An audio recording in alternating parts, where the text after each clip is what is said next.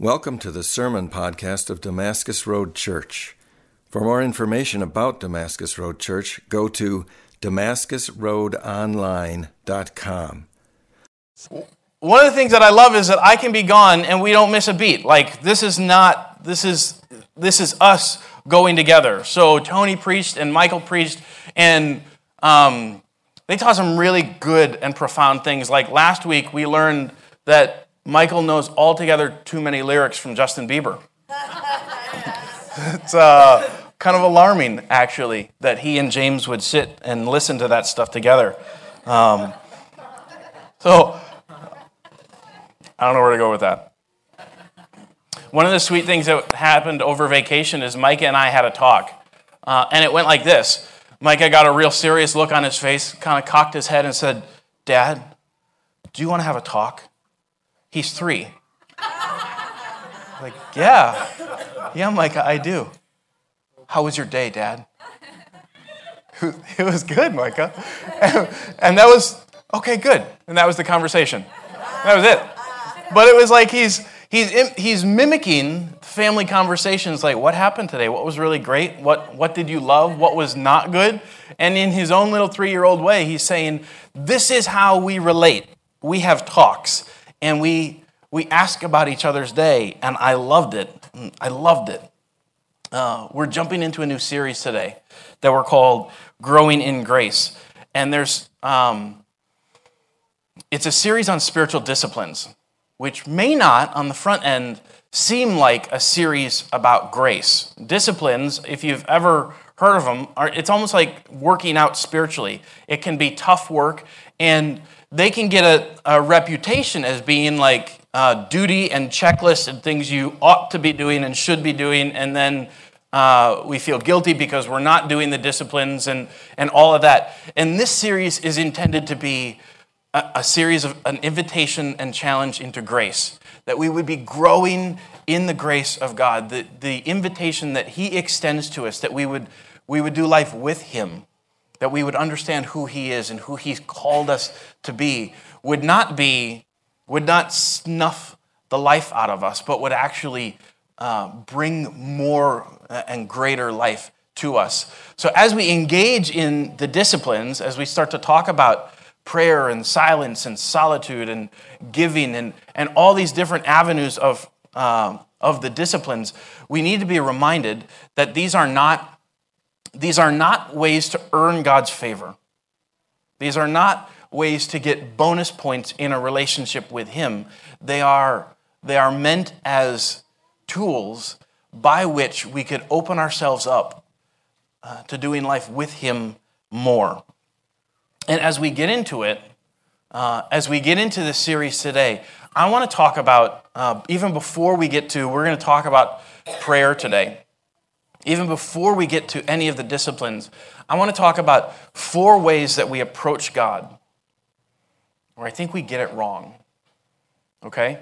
Um, and, I'll tell you, I, this is not, um, I'm not making this up. Uh, this book has been challenging the tar out of me. It's a book called With uh, by Skye Jethani, and it, it's probably a book that has challenged me uh, more than any book in the last few years and I, would, I highly recommend it about halfway through. And I'm, um, it's kind of one of those where the author punches you and you say, Thank you, may I have another?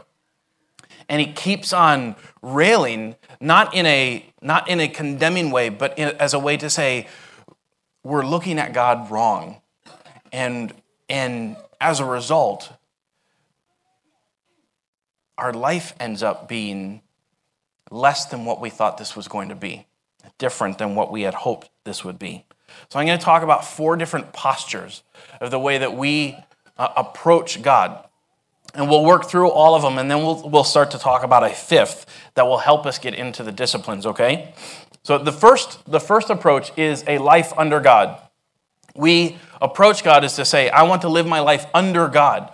And all of these, all of these can have an appearance of good and true um, and we, we, want to, we want to get from them. Well, you'll find yourself in one or more of these. Life under God means I want to live my life obeying God. I want to live my life submitting to God. And I believe that when I live my life obeying God, then He'll bless me. That I obey and then He blesses. And this sounds fine, except we actually can start turning our relationship into a contract. I obey, and then you bless. I'll do my part, God, and then you're bound to do yours. And what, what happens here is we turn Christianity into morality. We turn Christianity into just following rules. It's true that we ought to obey God. That's a good posture for us to have. But to live strictly under this, we actually start to take control of our relationship with God, where we say, I, I don't want to just submit to you and, and live under you. I want to live under you in a way where now I can call you, call you to account. So I'm doing my part, God. Are you doing yours? Like professional football players uh, have dropped passes in the end zone and come back and said, God, I've given you my whole heart, and then you let that happen. What am I supposed to do with that? And that's it's an example of life under God. We do our part, God, you better do yours. Except what happens when life is messy? Like what happens when it's not all pretty and your aunt has cancer and the relationship is broken? You, end up saying, God, I want nothing to do with you. I obeyed you and you didn't do your part. And the irony of the life under God is we actually flip it. So we put ourselves in control and we make God our puppet so that if I obey, he's obligated to me. Our hearts shrivel. People end up leaving the church because if this is all the church has to offer, there's no life here. And it's fair. It is a fair criticism. We haven't offered the life uh, that God invites us to. And if it's, if it's just rules, I'm not interested. So that's, that's life under God. It's ironic that we have built ourselves for so long as a nation under God, right? And a lot of the culture wars come from people who are living life uh, morally and they're saying, We obey God. And if we would just obey God more, if we would obey Him as a nation, then He would bless us. And there's this twist of irony in it that we're seeking to take control. We're seeking to be God ourselves and not letting Him be God. That's life under God. A second one would be life over God, where we would almost flip to the other side and say, um, you say, I'm not sure that I need God. This swing happened around the time of the Enlightenment when people got really into science and started to figure out how the world was put together, how it worked, and they started to figure out natural laws like gravity. Like anytime I throw an apple up in the air, it is going to come down. And we start to eliminate God from, uh, from our life because we no longer need Him. It's, it's kind of been um, the example would be like a watchmaker who hands you a watch and a manual. And now that you have these, you no longer need the watchmaker. So God sets things in motion. We figure out what He did, and now we can just focus on. Uh, we can just focus on the science. We can just focus on the laws, and we'll be content. And God, we have no need for Him because we're in control and we know and we're pretty smart. Atheism is built on this of life over God. I have no need for God. But life over God shows up in pastors a lot. It shows up in the church a lot. And the way that it shows up, and it shows up in my life, it might show up in your life, is we start to read the Bible looking for laws. We start to read the Bible looking for principles. To say, God, would you show me how to live? I want to look at the Bible as an instruction manual for life. And I'm going to read it and I'm going to say, this is how I should live. And if I do it this way, it'll work. And we actually this might be semantics a little bit, but we make the Bible our God instead of God our God.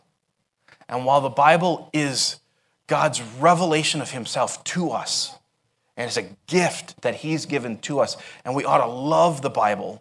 We ought to love the Bible because it brings us closer to God, not because it gives us instructions on how to live so then we can push God away. So, Christians will say, I know how to follow God, but they have a teeny weeny prayer life. They don't actually spend much time with God because we, we know, and I'm guilty of this. And uh, pastors and church leaders will start to say, if we employ these biblical principles, then our church will grow. If I would employ this principle in my family's life, then our family will be healthier. Except we don't actually ask God for his presence. We don't actually ask God to be a part of it. We just want his principles. That's life over God. So, life under God is I obey, you bless. Are we clear on that? Life over God is I find out your instructions for me and then I'll do it and it'll work. And then we get to a life from God. We talked about life under God, we talked about life over God, and then we talk about life from God, which means God is the great provider and He gives great gifts. And He gives and He gives and He gives. And I'm so thankful for what He gives. Is there a piece of truth in that? Absolutely. God is a great giver. He's given us everything that we need. When I have a need, I go to Him. When I have a need, I go to Him and He gives. The problem, though, with this is that we live in a consumeristic world and we live in a narcissistic world. And you know who's in the center of my life in a narcissistic me? I am. So God exists to give me what I need. And when I approach when I approach God from a life from God standpoint, he just becomes a big cosmic vending machine. God, my prayer becomes I'd like one of those and one of those, and she would do well with one of those. And we just keep asking God for stuff. Good stuff, probably. Sometimes maybe not. But we want we want what God has for us. The problem is that maybe we want what God has for us, maybe more than we want God. And we, we keep asking for more from God instead of more of God. And life with God fails because I'm at the center. And then we switch and we get to the fourth one and we talk about life for God. And you'll see this a lot in young people and uh, new people to the faith that they get really excited and say, I want to live my life for God. I want to do incredible things for God. I want to obey and I want to follow His leading in my life and I want to have a great purpose and I want to do something for God and change the world. And people will actually go to med school and then say, um, uh, I'm, I'm about to become a doctor, but I'd really like to do something meaningful for God, so I'm going to become a missionary. And there's nothing wrong with becoming a missionary. God might call you to be a missionary. God might have you go to med school so that you could be a missionary.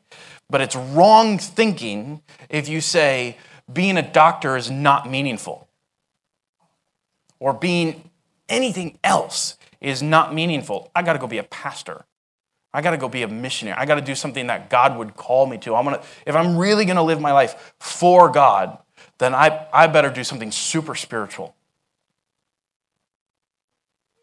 And the other problem that happens is we start to look at our sin as a way that blocks us from God and blocks us from the living the life that He's called us to, which it can. And we start to say, if my identity is wrapped up in what I can do for God, and God looks at my sin and He's just disgusted in me because I can't do anything for Him. And so people who are really eager to do something for God often live in despair because they got so much junk. But how could they ever how could they ever give God anything worthwhile? How could they ever do anything for God? You know, all of these fall short. And, I I have taught these things before. I have lived these myself. A life under God, we obey and He blesses. A life over God, find out the principles, the laws that He's put into place and follow them, and, and it will work.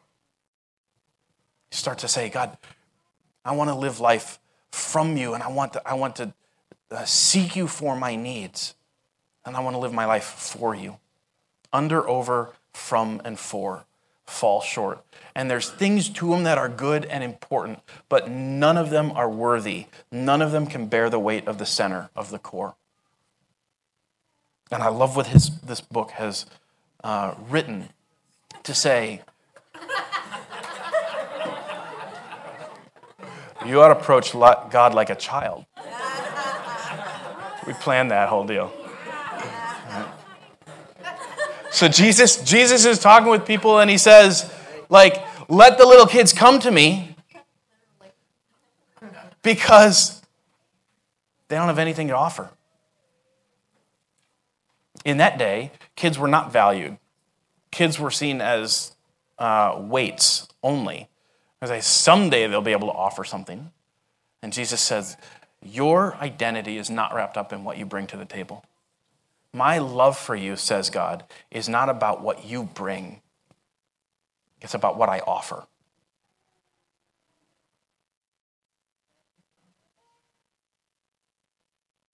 When we approach God primarily from one of these four, we don't find ourselves uh, overflowing with life. We find ourselves walking in shame and in guilt and in defeat we walk around feeling bored. We walk around feeling obligated. We walk around focused on me and thinking only about me, and it's not right. So, if these four approaches to God aren't the right approach, then what is? And I'm going to give you a quiz. I'm going to read two different verses, and I want you to find the common point in each of them, okay? The common point between the two. So, uh, John 1 1 starts by saying, talking about Jesus as the Word. It says, In the beginning, the Word already existed. The Word was with God, and the Word was God. Okay, so that's that one. In the beginning, the Word already existed. The Word was with God, and the Word was God. And then Mark 3.14 says, this is Jesus walking around here on earth. And it says, Mark 3.14 says, And he appointed 12, whom he also named apostles, that they might be with him.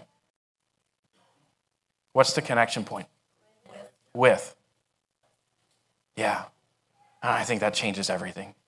So if we're if under and over and from and for all fall short, it's because they're not intended to bear the weight of the core that is with that says from the beginning Jesus existed with God in a community. The, the Trinity of the Father, the Son, and the Holy Spirit has this community together, this relationship, this fellowship together from all time, from before time, that they experienced this withness. And when Jesus came, that's what he came to offer that we had been separated from God by our sin. And no matter how much we obey, or how much we figure out the rules and play by the rules, and how much we uh, ask God to provide for us, and how much we try and do for God. It doesn't bridge the chasm that our sin created that says we are separated, and Jesus came to bring us back to life with God. Life with God. Jesus prayed. And I think the first and primary reason that he prayed was because he wanted to keep in communion with the Father. He talks about receiving instruction from the Father and only saying what the Father would do. It talks about how he would get up very early while it was still dark and go off to a solitary place and pray so he could be with the Father. He spent whole nights in prayer with the Father. And then he teaches us to pray when they're, they're like, hey, don't, don't use all these words and get all fancy and don't just keep repeating stuff and babbling. He says, when you pray, pray this way. And how does his prayer start? Our Father, which is a relational term, which is, doesn't take away from God's high grandness because the next phrase says, Your name should be kept holy. We need to honor you. But it starts with our dad, Abba, Daddy, Father, that you want to be with me, that I should want to be with you. Receive that invitation.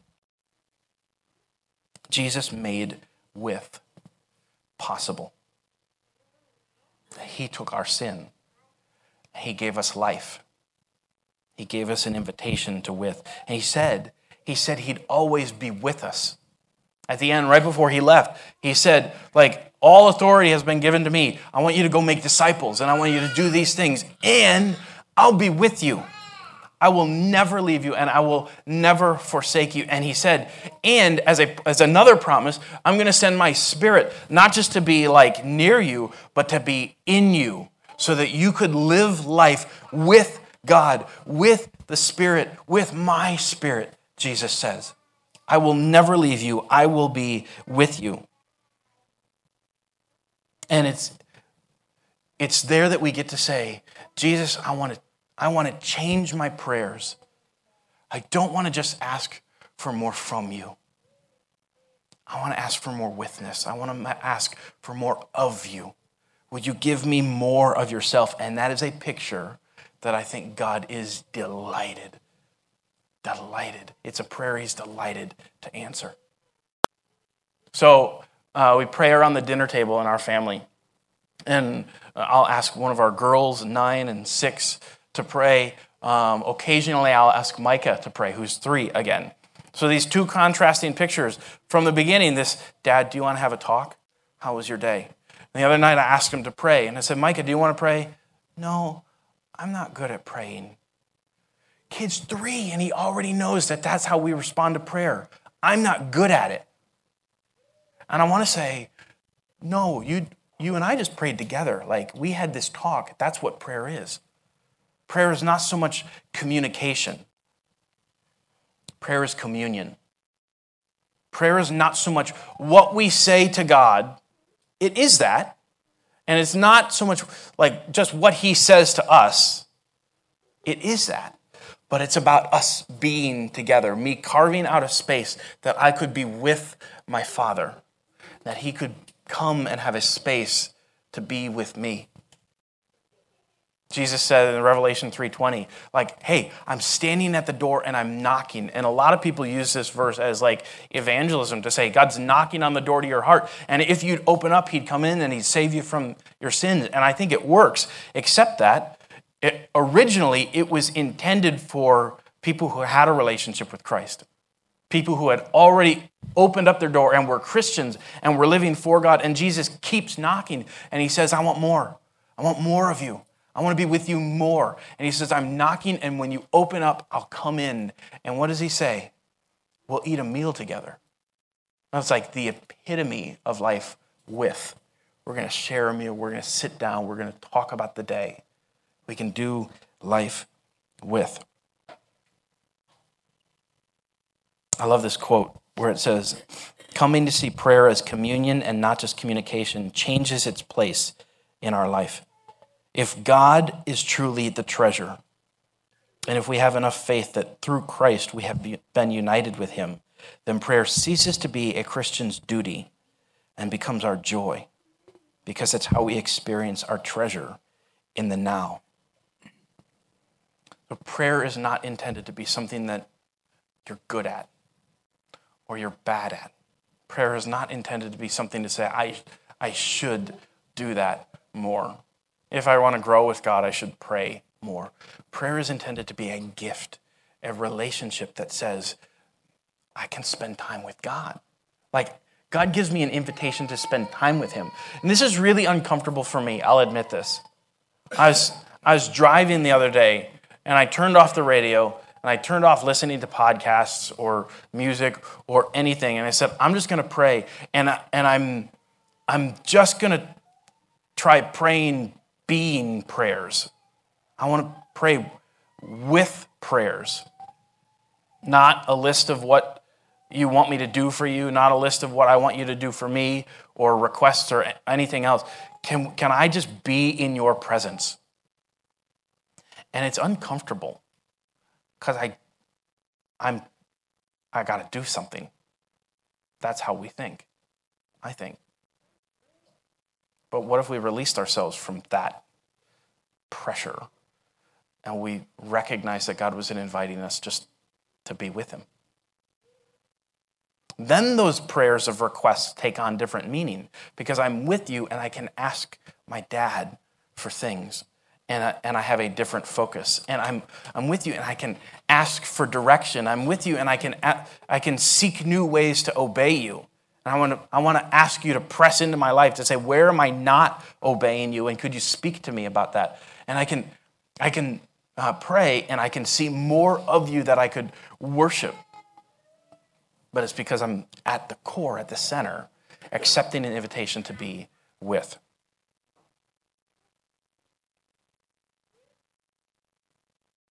I wonder what it would do if we changed our primary prayer to be God, would you make me aware of your presence? God, could I have more of you? If that was the core of how we prayed. So it, it seems um, I'm going to take a risk, and I'm going to ask you to take a risk. It seems like on a morning where we talk about being with God, on a morning where we talk about prayer, something seems missing if we don't try to create a space where we could pray. And I know this gets challenging, and some of you might also already be bugging out of your seat to say, Oh, I'm done now, okay? But let me offer a challenge and an invitation that for the next 20 minutes to a half hour, we're to pray. And I'm to, I'll uh, I want to talk about something that has been very helpful to me. And then I'm going to give you an invitation either to pray privately right where you are or to get up and pray with others. And, and I'm not going to tell you which one. I'm going to ask you to pay attention to where you think God might be pushing you, which is always an unfair deal, right? Let's just do what God says. Uh, he's never going to make it easy on me, okay? Accept his invitation, whether it's private or public and we'll pray this way. Let me, let me talk to you about four different um, directions to prayer when we start to do life with God and we pray with God. Um, I don't know if, if you've heard of this, but there's an acronym uh, fr- stemming from the word ACTS, A C T S.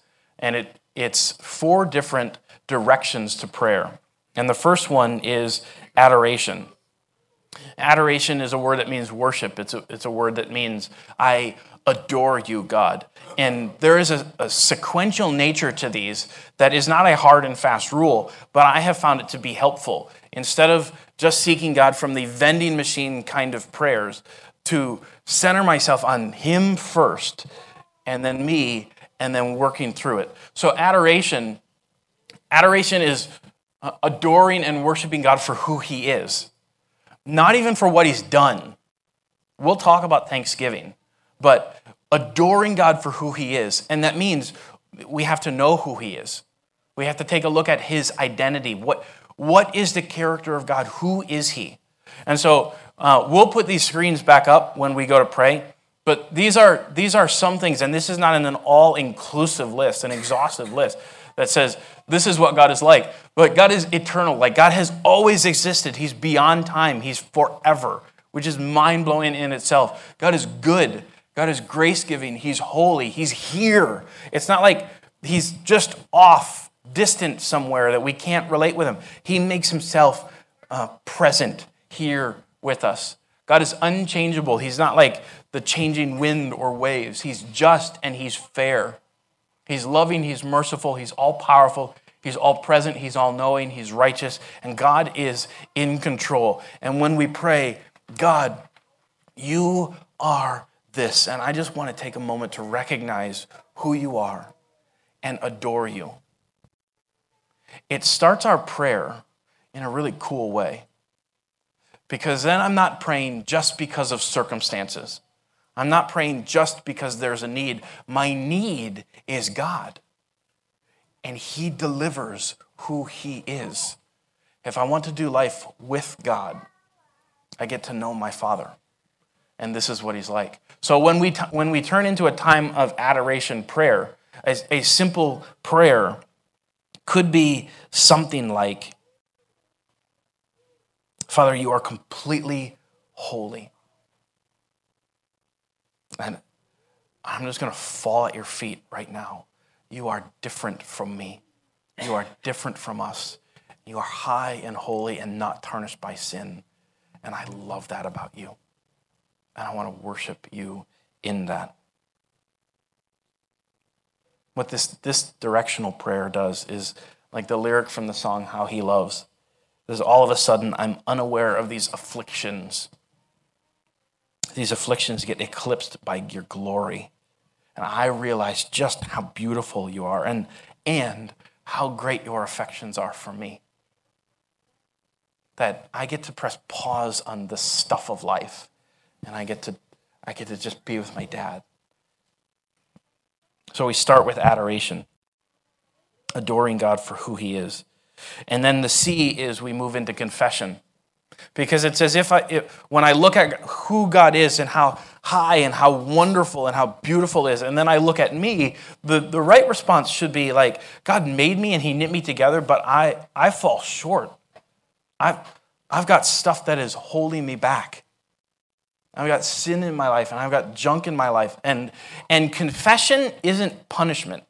We get, confession gets a bad rap because we don't we don't deal with it well. We don't receive it from somebody else well. Sometimes when people confess, we're like, oh, I wish you hadn't said that. Now I think of you differently.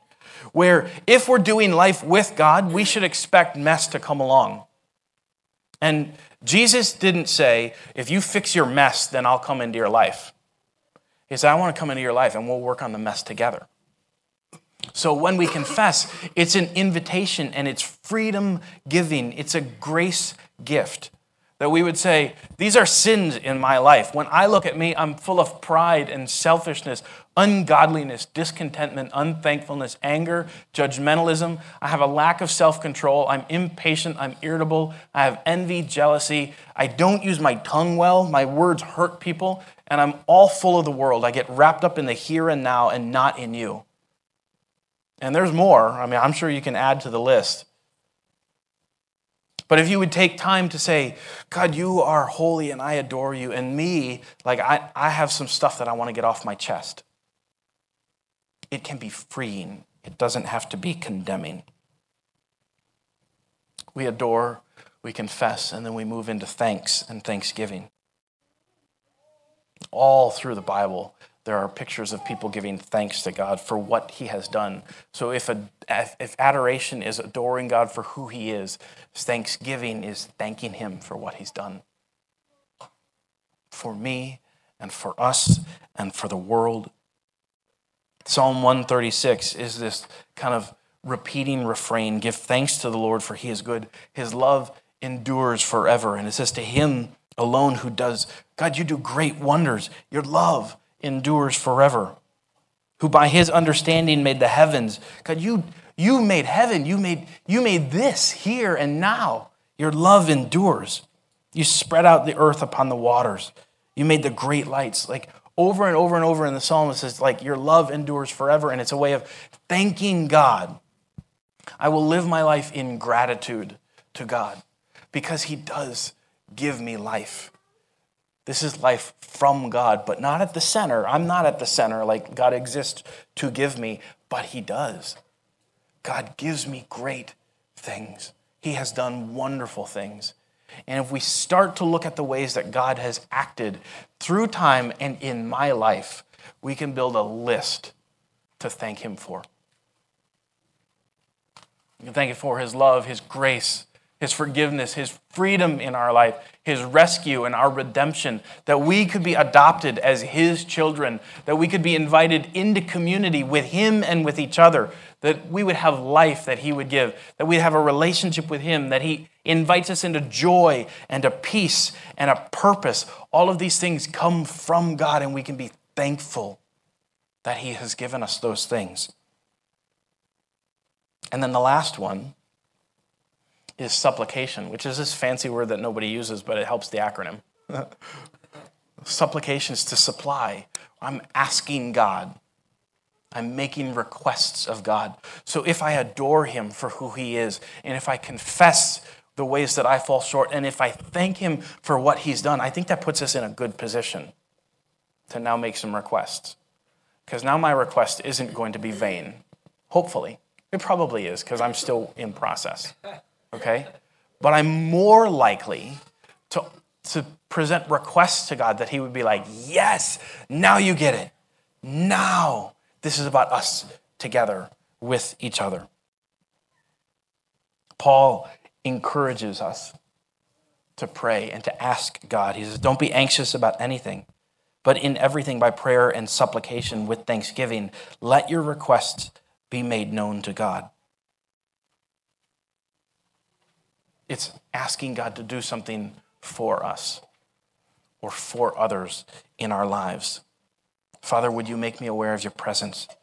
Would you show me what you want to do in my life? Would you show me how I can help or how I can start to live life with you? What does that look like? And help me, help me to see the next step in life with you. You can pray that for others as well. Would you help him do life with you? Would you open his eyes to who you are and how you invite? So I want to take a few minutes to pray together. And I want to now issue that invitation and that challenge to say if you feel like God is pressing you into your seat and it's not just you holding on tight, um, then stay where you are. And if you feel like God is uh, kind of pulling you up out of your seat, maybe you, you want to do that, maybe you're like, oh, please don't, but I know you are. Then what I would encourage you to do is to move around um, somewhere to the sides of the room or even kind of up front here. And when we go there, uh, when we go there, then I'll, I'll start to give directions and I'll put the slides back up on the screen that we would start, and we could start by praying adoration. And honestly, you don't, not everybody has to pray out loud. Like it doesn't have to be like, okay, it's your turn, okay, go, okay, go, okay, go. It's going with other people, and you're all in this together. So if one of you prays and one of you listens, it, it's good. This is an invitation for God to be with us to say, We want to accept your invitation to be with you, God. It's not Micah at the table saying, I don't know how to pray good. Saying, God, let me, let me accept your presence here. Let me pray. So I will step back and I'll give you 30 seconds uh, either to stay planted, which is fine if God is pressing you into your seat and holding you there to do some work privately or if he's um, having you move, then now is the time.